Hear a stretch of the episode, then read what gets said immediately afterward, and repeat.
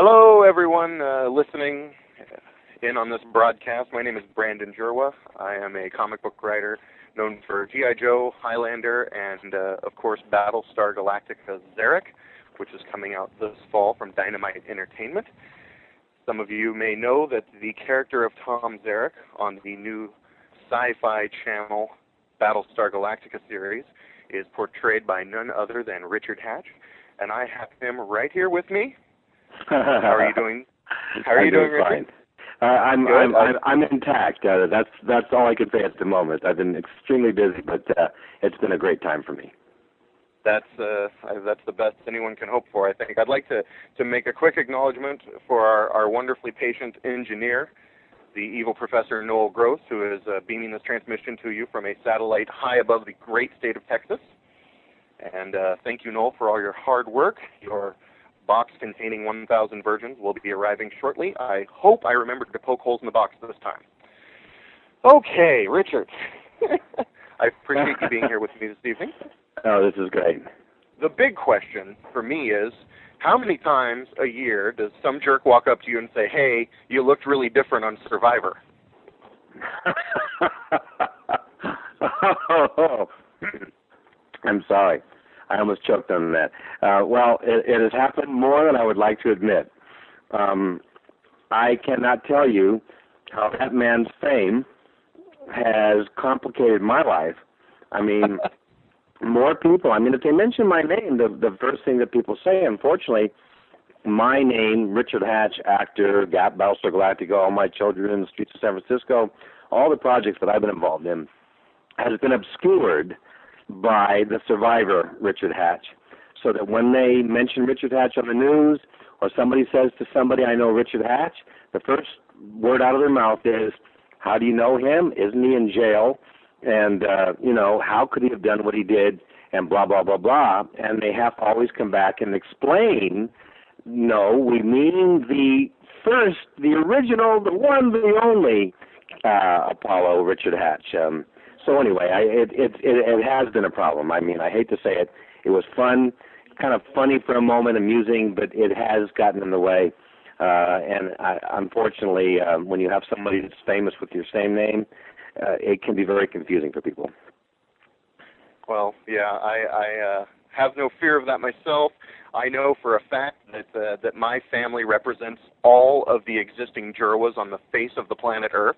Uh, so I, I'm covered in every way, shape, and form, and uh, any anything I'm accused of, unfortunately, I will probably be guilty of. Uh, so you you have been, as as you mentioned, uh, involved with a lot of projects. You uh, you've been on everything from All My Children to uh, The Love Boat to, to Baywatch to Kung Fu to Murder She Wrote.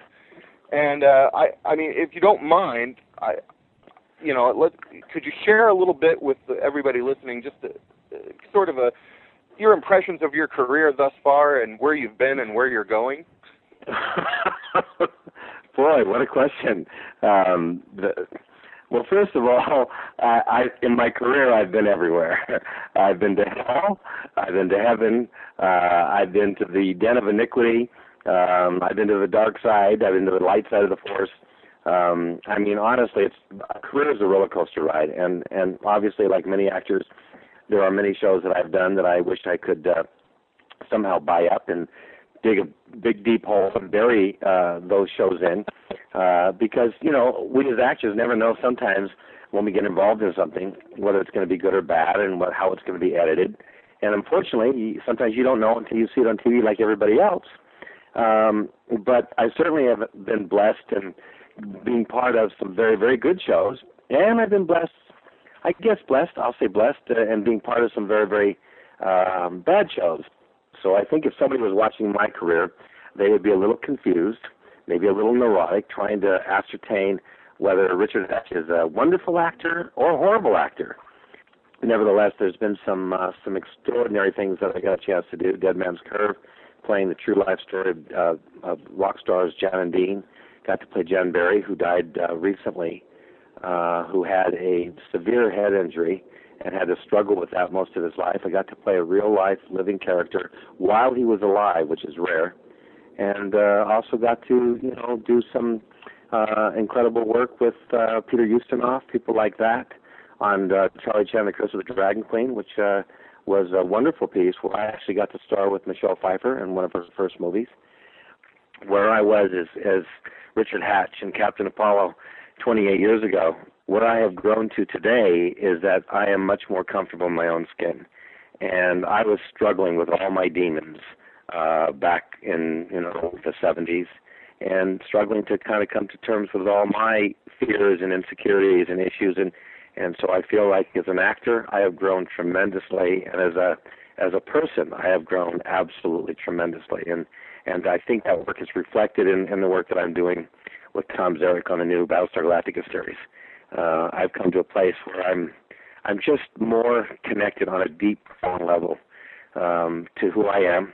And as I've said to so many other people, rather than just kind of going to war with those parts of yourself you don't like, you start to just embrace and accept and forgive and love yourself just as you are. Doesn't mean that you're not growing or learning. It just means that you start to kind of become comfortable in your skin.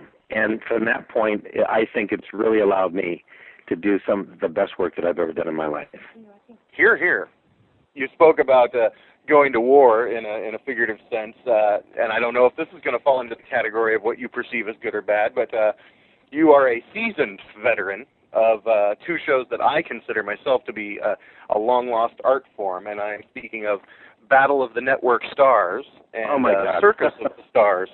Right. And uh, I think those shows are personally long overdue for a comeback, especially you know in the age of reality TV.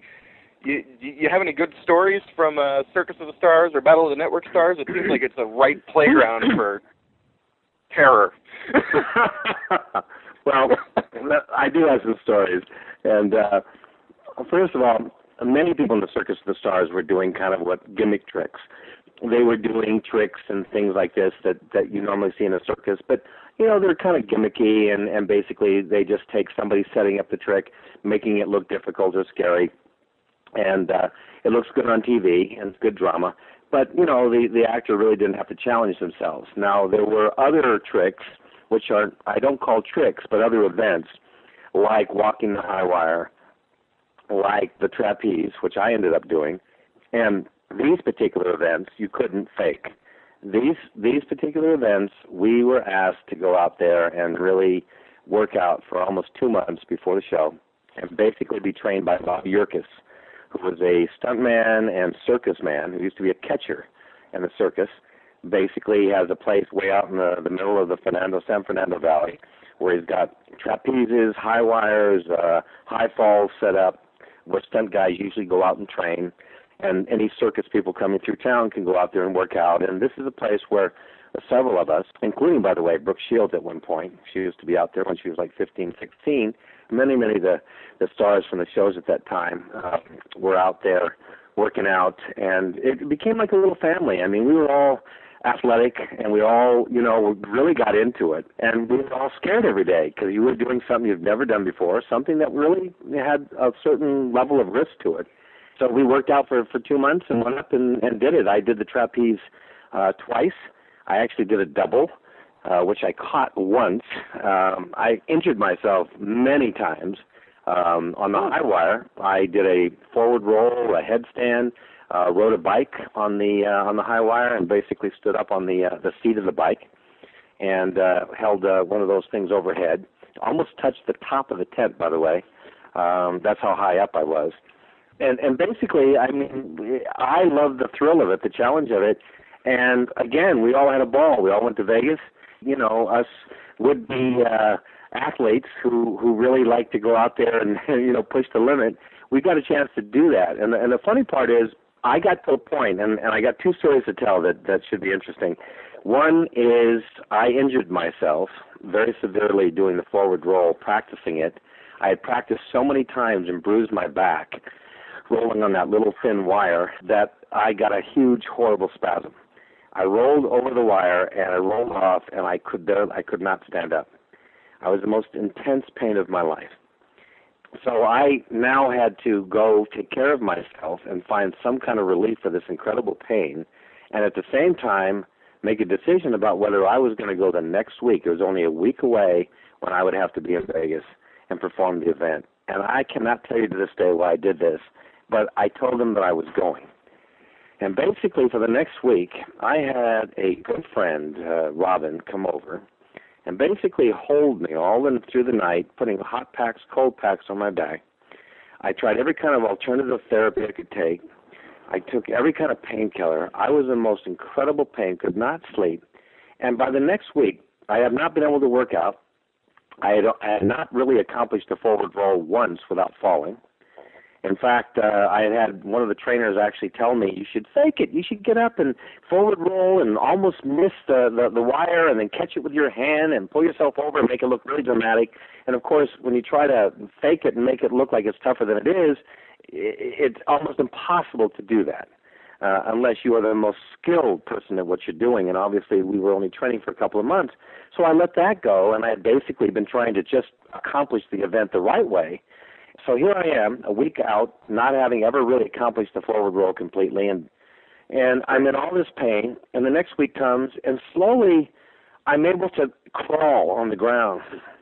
The day before we leave for Vegas, which is only four days away from the event, I can barely stand up. Only after kind of stretching on really deeply, very slowly for almost an hour to get my back to stretch enough to stand up with intense pain and I'm still going.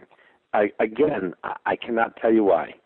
Um, all I know is that this woman that helped me every day, she sat there, hot packs, cold packs. She held me, helped me get through the pain, and she goes to Vegas with me.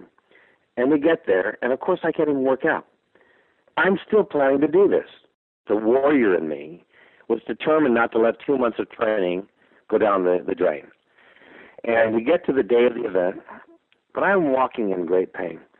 Now, the thought of going back up on a high wire, which I had not even practiced the forward roll on, on in front of the cameras and the audience, I imagine doing all of that, having never even accomplished it once in training, having been injured severely, having not even had a chance to go back up and rehearse.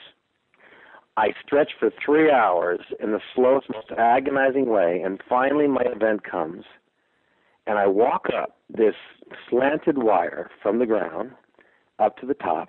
Never been up that high. And then I walk out to the middle of the wire. I put the pole down across the wire, put my head down on the wire, took a deep breath, rolled over, and you know what happened? I rolled off the wire, and my hand reached up, grabbed it with my finger, pulled myself up over the wire, Meanwhile, the pole, which fell out of my hands, bounces along the wire, doesn't fall down, literally bounces along the wire and bounces into the hand of the guy at the end of the wire waiting for me. bounces into his hand. I pull myself over the wire. I get myself up on the wire without a pole, and I stand up and without a pole balance myself and walk over to him. He hands the the pole, the uh, cross pole, back to me. I walked backwards, put the pole back down on the, on the wire, put my head back down on it, and do the roll again perfectly. And I stand up, put the pole over my head to a standing ovation.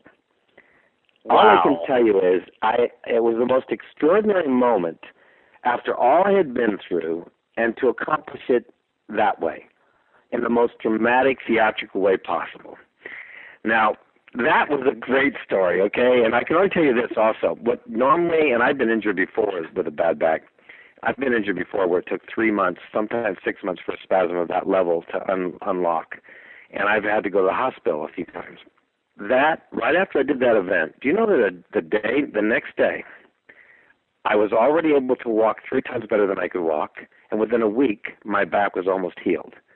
What normally, what should have taken three to six months, within two weeks, was healed. And I cannot tell you why. Because all the doctors that looked at it said I was absolutely nuts not to be in a hospital bed in traction.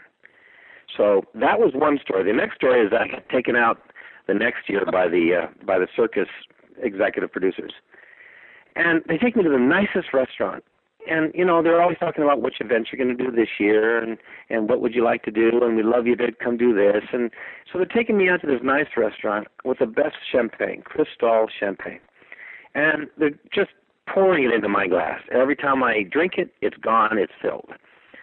I get a real, real big buzz after about an hour and a half, two hours of talking, conversation, and they're not talking about anything to do with the circus. Finally, they come up and they go, when I'm totally sloshed, they say, we want to talk to you about what we'd love to have you do this year.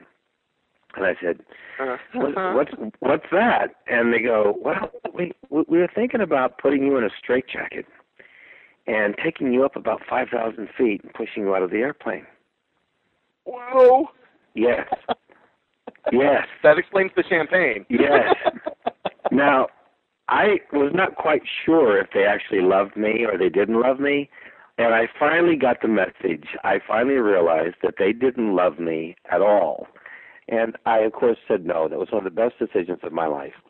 Uh, I decided that that was just a little too risky. Well, I, I don't mean to alarm you regarding what, what could have been a near-death experience, but I, I heard that in the late 70s, uh, ABC executives tried to feed Hervé Villechaize to a lion. Um, I don't know if that's true or not, but you know, I'm just saying. I'm just saying. No, no, I think they mistook him for food you know, I over the last few months in in writing the the Tom Zarek book and and having to create this life history for this character, you know, I I've kind of gotten to know Tom, or at least I I hope to God I've gotten to know Tom, and I I've come to the conclusion that that as a character, if they ever make a Tom Zarek action figure, all he really needs is a big spoon, like because he just the guy just stirs up crap left and right, and and his intentions his intentions are so driven towards what he believes, I think, what he believes is the greater good. And I think that, that his perspective on that may be a little screwy at times, but I think that in his mind, that this is not an evil character by any stretch of the imagination. He is a guy who really thinks that his way is right. And and that I mean that's something that, that I've tried to deliver on in the scripts. But what what will season three hold for Tom Zarek that, that you can share?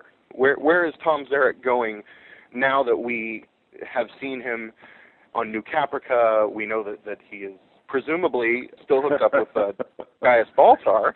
Although yeah. I can't imagine Tom Zarek is going to uh, to have much patience for a Cylon occupation. Where is Tom Zarek going, or, or can you tell us? Unfortunately, we can't really tell people anything about where the show's going, only because uh, we would be um, strung up by our thumbs uh, or toes or something else I won't mention but it, it's very difficult um, to say too much without giving something away. So, and again, I, I don't know a lot, only because the writers don't tell you everything, which is it's always a surprise, at least to me, when I get a script. I never quite know what's coming down the pike or what I'm going to end up doing or or where the character is going. So there's lots of twists and turns. And my character kind of tends to come in, go away, come in at certain times when you least expect him. He sticks a wrench in the works stirs up, as you said, the dust.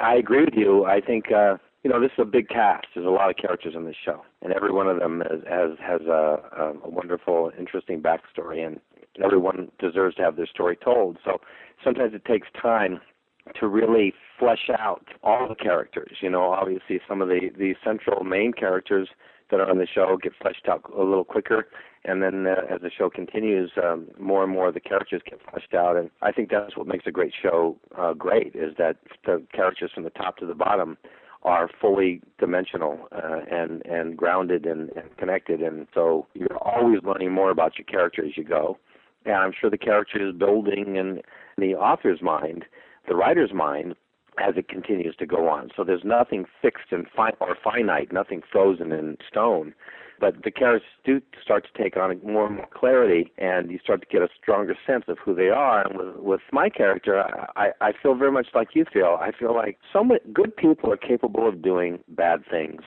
under the right conditions. In fact, if I've learned anything, we're all human, we're all flawed, we're all imperfect, we're all capable of crossing over that line to the dark side when we least expect it. Sometimes we cross over and don't even know it. Sometimes our best intentions, we do evil things and if we've been deeply wounded or have been unjustly judged, we are all capable uh, when we become damaged psychologically, emotionally, physically, mentally. We're all capable of doing horrible things, trying to come to terms with that anger, that frustration towards humanity, towards society, towards the powers that be. And uh, anyone who's spent time in prison, I mean, when I look at Nelson Mandela, the one thing that really uh, amazes me is how a man could go through all of that and not come out hateful, wanting to bring down society, especially his society. That is an extraordinary man to have gone through everything he went through and to have come out the other side intact. But not everybody is so lucky to, to have that happen. And uh, I think that Tom Zarek is a deeply wounded, idealistic revolutionary who has always fought for the common good, but who has been incarcerated for over 20 years, who has been deeply wounded on all levels, has a great distrust of society, of laws, of government, and uh, obviously paid a huge price trying to fight the powers that be. And one of the things that people sometimes seem to forget is they always think the person who fights the powers that be is the bad guy. But have we not learned in this world that uh, there are many people who are in positions of government, of power, that aren't necessarily the good guy? There are good people and bad people in government, and we have to come to realize that sometimes the person who is the the rebel sometimes is the one who's got it right. But unfortunately, sometimes the path from the rebel to actually moving into institutions of power and, and gaining power, as we've seen in history, the rebel becomes the leader, becomes the president, becomes the dictator, and all of a sudden, the so-called rebel with idealistic uh, humanitarian, you know, motivations turns out to be the worst of the worst. Power corrupts, um, and maybe maybe when you've suffered too deeply, you're corrupted on a deep, profound level, and uh, may, many times you're not able to to come back to fight your way back to the light. I think Tom Zarek, uh, the jury is still out. I think he struggles with his dark side.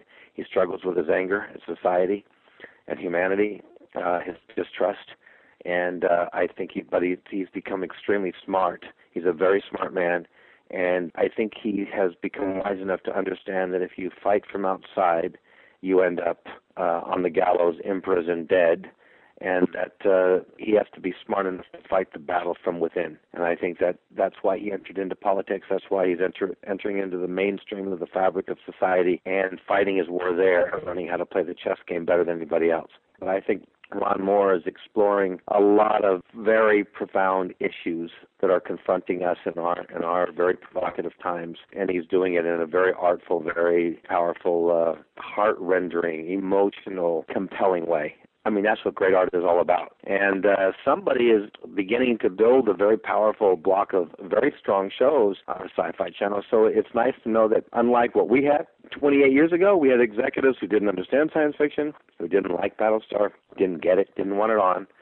So we never had the support that fortunately this show is getting. This show has executives that are supporting this show, and again, I don't know all the ins and outs of it, so I, I may be absolutely totally wrong about this, but from the executives I met, they really seem to appreciate what this show is about and really support where Ron Moore is taking it. But as always, there's always multiple cooks in the kitchen. Everybody has their own idea what should be done or should not be done. But uh, nevertheless, from what I've seen, this show has been allowed to really explore uh, Ron Moore's vision, and, and obviously David Eick's and uh, and all the other writers and creative artists that are on board. So uh, something is being done right here. Uh, I take my hat off to everybody from the top to the bottom here.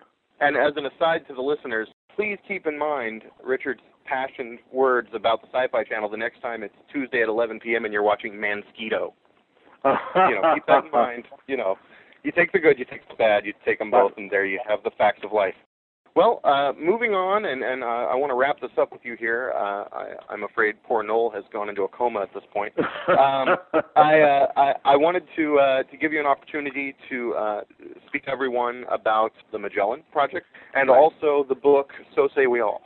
So say we all. I got asked to be the uh, guest editor on it, to write the foreword and also uh, introduction, I should say, and uh, to write an essay.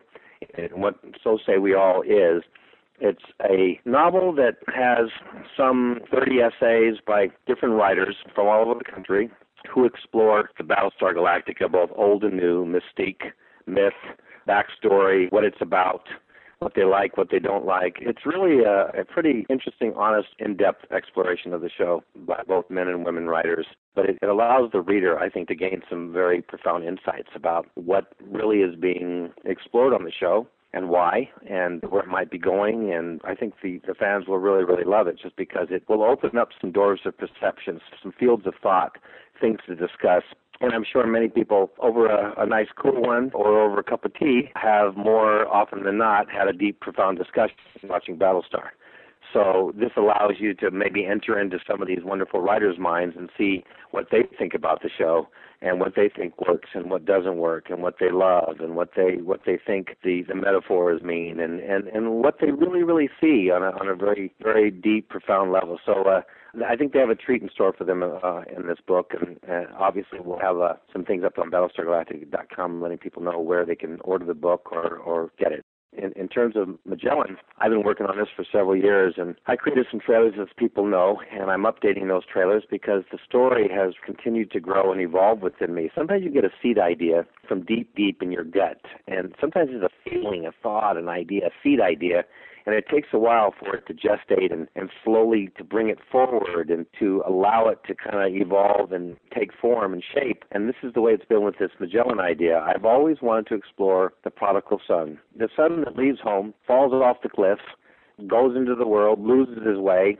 falls to the dark side, a little bit like is explored in uh, metaphorically in, in, in Star Wars with Anakin, and then fights his way back. You know, they always talk about the prodigal son when he returns home is actually honored more than the son who never left. So I always found it interesting.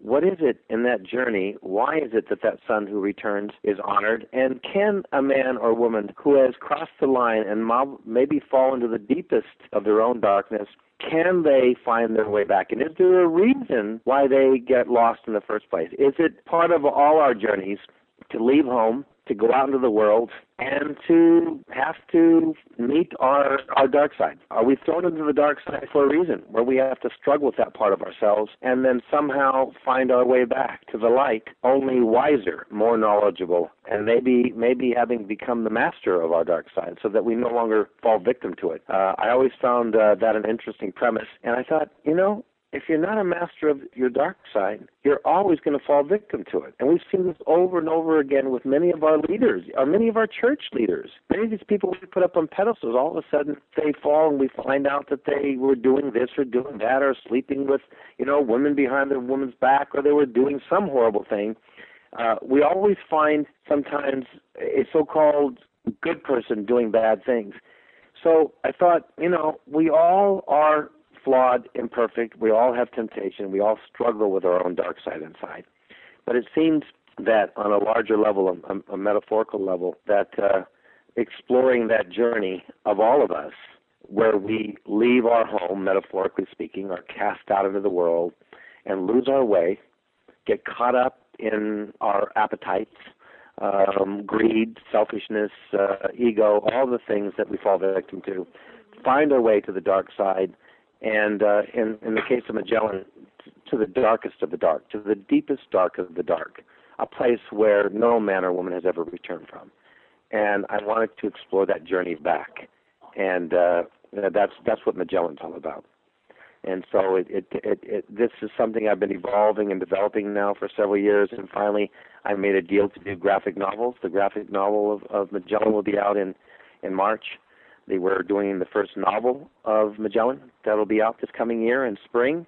Uh, we're also doing the the role playing game was actually tested at uh, DragonCon, and will be coming out in the next couple of months. And then uh, I'm now raising the money to develop a uh, God many many things I want to do a CD-ROM game uh, I would like to develop either an animated or a movie or something of, of Magellan, uh, or whatever we, we end up developing with this will be forthcoming in the next couple of years. So that that's been kind of my what's what I want to call my legacy. I think we all create things. We all have things that we want to say, you know, to the world or share with the world. But we I think we all have a gift, a vision, something that we feel strongly inside ourselves uh, that we would like to explore and and uh, and share with the world. And this is kind of what's been coming out of me. It's it's been something that I have been delving into for quite some time, and maybe because I'm living in a 9/11 world and looking at all the chaos and all the craziness and all the stuff that has kind of come out from behind the uh, the wall. We're seeing we're seeing the dark side of life and uh, the dark side of human nature, and uh, it's scary. That sounds very, very, very intriguing. And uh, how many varies did I just use there? I think it was 17 varies, wasn't it? Well, I liked it. Whatever it was, the very is a is an excellent word.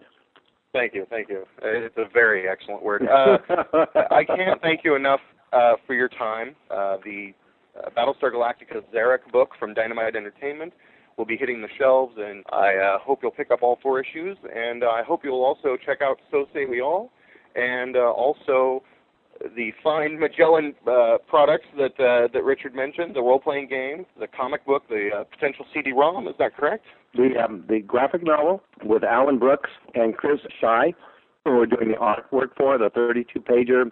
It might actually be more pages, and 72-page graphic novel, and uh, and then the novel novelization of uh, Magellan coming out uh, in the spring, along with a role-playing game, and then we're working on the CD-ROM game and several other things to do with Magellan.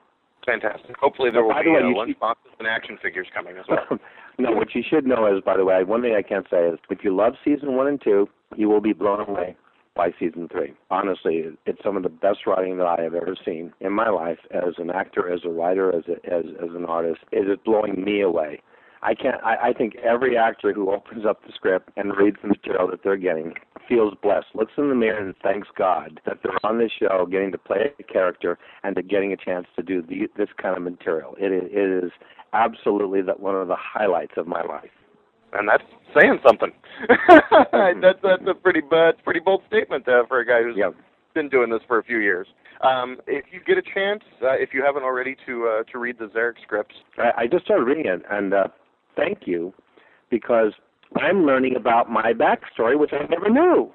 so, uh, you know, and, and what's funny about it, it's obviously you're doing, you're creatively doing this. And I did you did you get an outline of the backstory? Oh no no no no! They they they said to me, keep it in continuity and do as you will, and then you know it, it all goes back to to Ron's office, and I get notes from them. Okay. And I've been not only very impressed, but it is for me heaven to be finding out about my history because I've never been given a, history.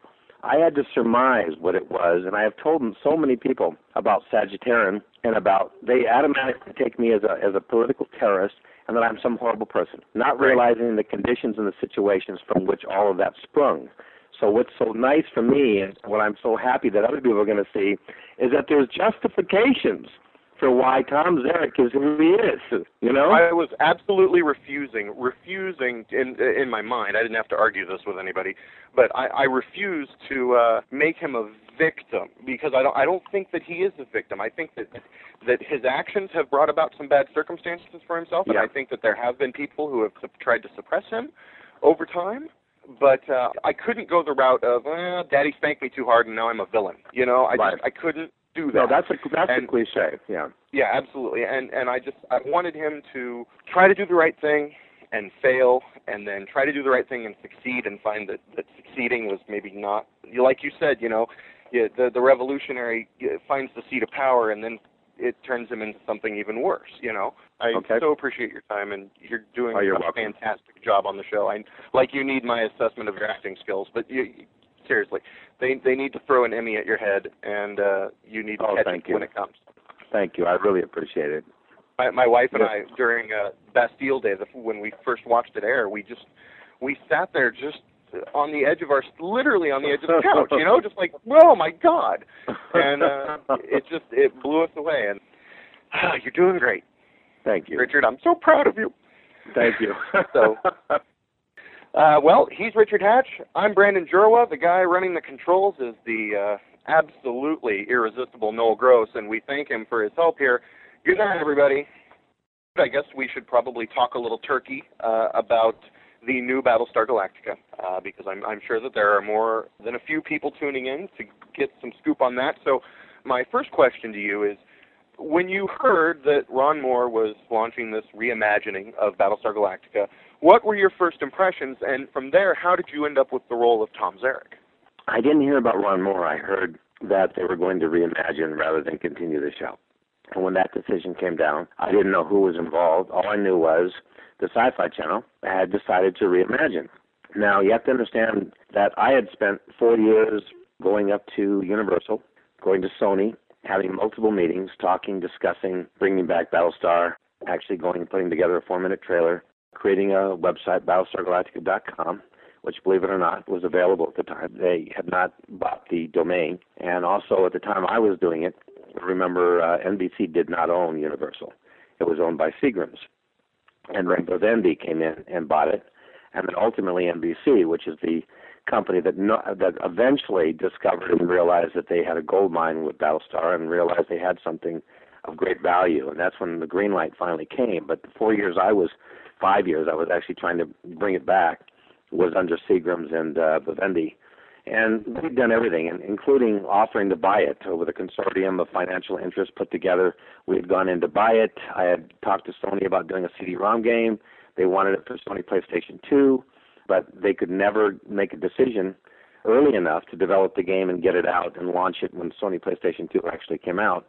So so many projects that we were pushing and trying to put together kept falling through the cracks and so it was a great deal of frustration for me and many, many others that were involved in trying to motivate the studios to bring back Battlestar. So when I finally, oh, I'm sorry, the, the next part of that is, is that Tom DeSanto, and people have read this story before, but Tom DeSanto and Bryan Singer, after I had finally said, gotten the final no from Universal, uh, I had moved on to creating a production company, Merlin Quest Entertainment, and putting together the Great War of Magellan, which I've been developing for the past, I would say, almost six or seven years. Tom DeSanto, who ultimately was the producer of X Men 1 and 2, along with Bryan Singer, he had been a big Battlestar fan, huge, and I mean huge and he had always wanted to bring back Battlestar, and he had gone up there a few years later. I don't know exactly the same time frame as me, or a couple of years after. I'm not sure. All I know is that he tried to get in the door, and they wouldn't even take his call. It was only after the success of X Men One or Two that they finally said, "Hey, come on over, Tom. We'd love to talk to you." and uh, you know, and Bryan about doing a project with us. And they came in the door, and when they sat down, and the executive asked them, you know, well, what's on your mind? What would you like to do? Let's let's see if we can put something together. And when they mentioned doing Battlestar Galactica, uh, I think everybody's jaw dropped in the room. While the executives they couldn't believe that the one show that these two guys wanted to do was Battlestar Galactica. And so I got to know, you know, Tom. Tom had uh, contacted me, and I found out that they were putting together a continuation, very much like what we had been pushing for for five years. Obviously different, and obviously Tom's story, but uh, nevertheless a continuation. And so it went into development, and it was greenlighted. So that was the next thing that we heard, and most of the fans were very, very excited. Obviously, being a continuation, and most of those fans had loved X Men, so all was well and then, uh, of course, that went on for about a year, and and all of a sudden, when it got close to going into pre-production and sets were being built, something happened. God knows what that was, but nevertheless, right. the ongoing sequel got derailed and fell apart. I think uh, everybody was was very disappointed, thinking that Battlestar was finally coming back. So this whole kind of prelude had created a lot of anticipation, a lot of energy around Battlestar and about seeing the, the, the original show brought back. And so, you know, it was with that kind of energy and passion and excitement in the Battlestar fan community that the word came out that all of a sudden the show was going to come back via the Sci-Fi Channel, but it wasn't going to be a continuation. It was going to be a, a reimagining. Well, when they heard the reimagining word, you know, it hit everybody in the gut because the thought was, oh, oh, here they go again. Just as they've always done, networks and, and studios, when they bring back classics, for the most part, in fans' eyes, they usually destroy it. Classics that are normally brought back in a way that the great majority of fans, generally speaking, do not agree with. It's not to say what's right or wrong, but nevertheless, there's a great deal of fear in fans' eyes when they hear their favorite shows being brought back and reimagined.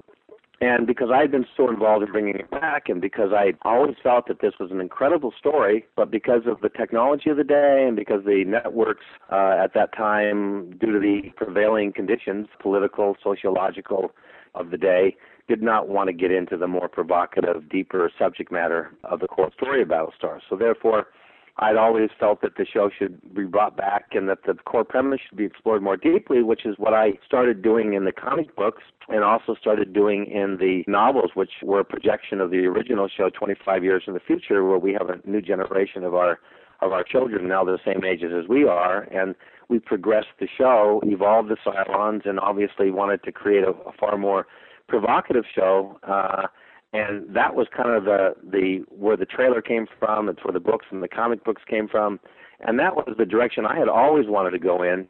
But I can only tell you that when we heard the reimagining, the first thought was that they were just going to bring it back and do something really cheesy and stupid and silly with it. All I knew was it was going to be a reimagined. So we were all angry and frustrated and pissed off. So when it was mentioned that Ron Moore was on board, I had actually been told by my ex-girlfriend that, you know, when I was trying to bring back Battlestar, that I should contact Ron Moore because he would be the perfect guy to do it. She had mentioned that. I didn't know Ron Moore really. I didn't know much of Ron Moore's work. Um, so I was really kind of in the dark there in terms of who he was and what he was about. So when I was still mounting a campaign to try to persuade the networks to continue the reimagining version and go to a continuation, which is what the vast majority of the fans at that time really were asking for.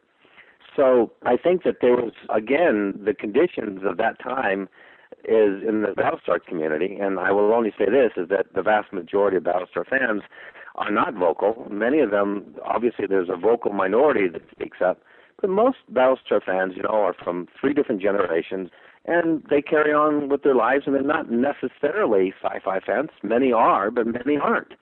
So many of them don't go to conventions. Many of them are not involved in all the happenings and what's going on. But the vocal fans were really, really in an uproar.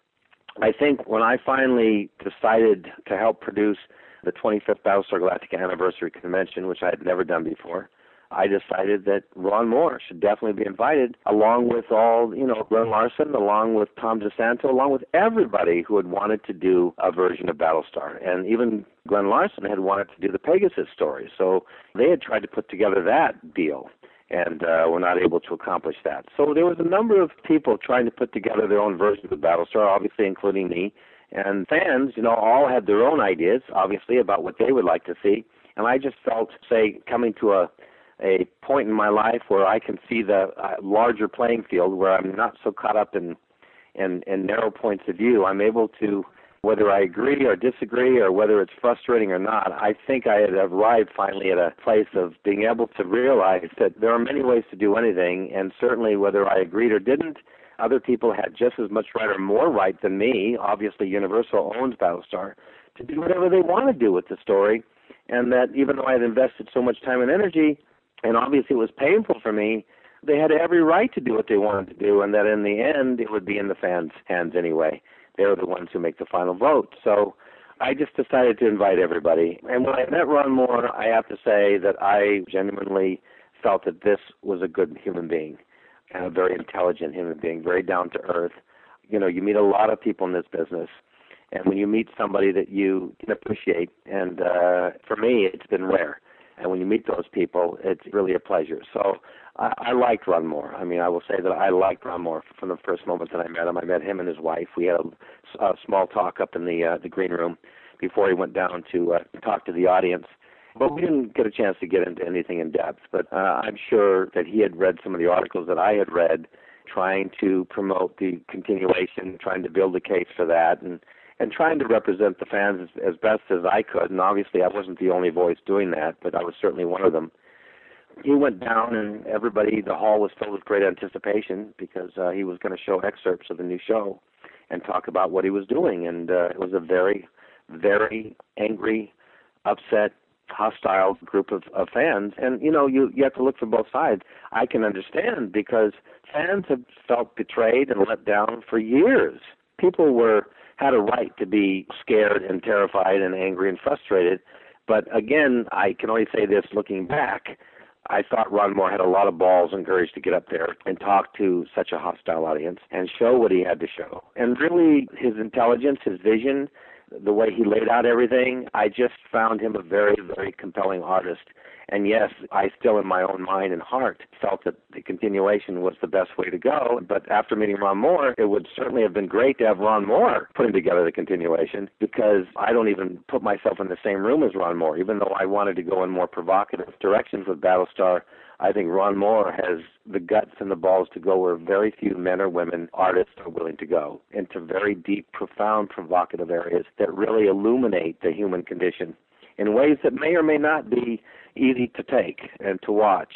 and to look at because it forces all of us to look at ourselves and ask deep, profound questions and uh, and maybe uh, be more accountable to ourselves and to the world. So I I think that I really admired him for that. And so uh, I just think that having a chance to talk to him opened up a door that I, I wasn't out to bring anybody down. I was just angry and frustrated like everybody else was. It was deeply wounding and, and hurtful for me to watch something I put so much energy into not going to uh, continue as a continuation. But at the same time, I'd kind of come to a place in my life where I, I've been through enough pain, enough heartache, enough disappointment to um, take a deep breath and uh, and step back for a moment and reassess the situation and look at something a little more objectively and kind of say, okay, what's happening here? And being a spiritual person, sometimes I I feel that what needs to happen sometimes does happen, and so I I kind of was willing to open up the door and explore possibilities. And when Ron Moore uh, emailed me and asked if I might be open if the show gets picked up, and by at that time there was no absolute um, pickup on on the show after the four-hour miniseries. In fact, as far as I know, the show wasn't going to be picked up. And it was only after the Sky Channel actually pumped in some money and decided to uh, to get involved that the show actually did get picked up. And actually, as we know, it, it played over in England first. That first season, that's why it played over there first. And then after right. it played, it obviously came over here. But I think a lot of those downloads you know, in a way, kind of help publicize the show. And so uh, when it finally played here, it played here to a pretty big rating. And I think uh, Sci-Fi recognized that they had something, and that first short season allowed them to uh, make the decision to pick it up and follow through with it. And I think they realized that they had something quite special. And because of the quality of the writing, the producing, the directing, and everything else, they were able to create a show that um, was so compelling that even those fans who were angry and frustrated, a great many of them you know, would come back and watch week after week after week. And ultimately, we started getting involved in the new show and the characters and the plots. So it's it's really for me getting a chance to and being asked to, to play a role in the show. Uh, I didn't know where it was going to go, but I, for the first time in my life, where I had said many no's in my career for all the wrong reasons, by the way. I was very idealistic and and also um, certain things were were very challenging and scary to me, uh, and I, I don't want to go into the, the depths of that. But I, a lot of things that came my way brought up a lot of fear of expectation inside of me, and uh, I said no when I should have said yes, looking back, and taken the risk. And finally, I'd grown to a place in my life where I could say yes, and uh, I did say yes. And I was still conflicted inside, not about Ron Moore, but conflicted about my loyalties to the original show and to having worked so hard to bring it back along with many others. I said yes, and when I got a chance to hear about the role and basically got the first script for the first time in several years, I was excited about acting again. And I was excited about um, as I arrived on the set and got to know everybody and realized that this show they had put together an incredible crew cast and production team. I was blown away that they had actually not only made the right decision, but Ron Moore and company and everybody that got hired to come on board. It's rare when such an extraordinarily talented company comes together, as is the case with Battlestar Galactica. I've been on many, many shows, and it's not that there aren't talented people here and there, but it's rare to have such a such a uniformly uh, what's the word I'm searching for, where the whole team is amazing. And and I, you know, I had a similar experience, you know, from a different perspective 28 years earlier on the original Battlestar. It was a great group of people, great group of actors and and writers. But here I was 28 years later, obviously in a new time frame when you can do much more provocative material. Here I was all these years later playing a you know a, a role that certainly obviously wasn't the uh, the starring role in the show and obviously is a continuing character although at that time it was just a guest star which I had no idea. I mean, there was there was a possibility of coming back, but uh, you know, I I had no idea that that uh, the character would develop, and have only been overjoyed to have that happen because, for me, the character I'm playing now is so much more complex and interesting and, and profound and challenging to play that it, it really rekindled my passion and uh, and joy for acting it's it's going to affect people in very profound ways, and obviously some people are not going to be able to deal with how powerful you know this story is. But at the same time, how many shows have the courage to go in that direction and to go all the way without compromises? And I have to take my hat off to the Sci-Fi Channel and to Ron Moore and David Eick and the entire team that they have had that kind of commitment to a vision and that not allowed anybody to force them to compromise that vision. Uh, so often, unfortunately, you know, when you're trying to satisfy everybody, you end up watering something down and and uh, pulling back. And uh, for me, so many shows, you know, that started out great, they lose the very thing that made them special because everybody is afraid of alienating anybody. And the trouble is, you end up when you try to satisfy everybody, you end up satisfying nobody. Uh, I guess that's a again another long-winded answer to a question.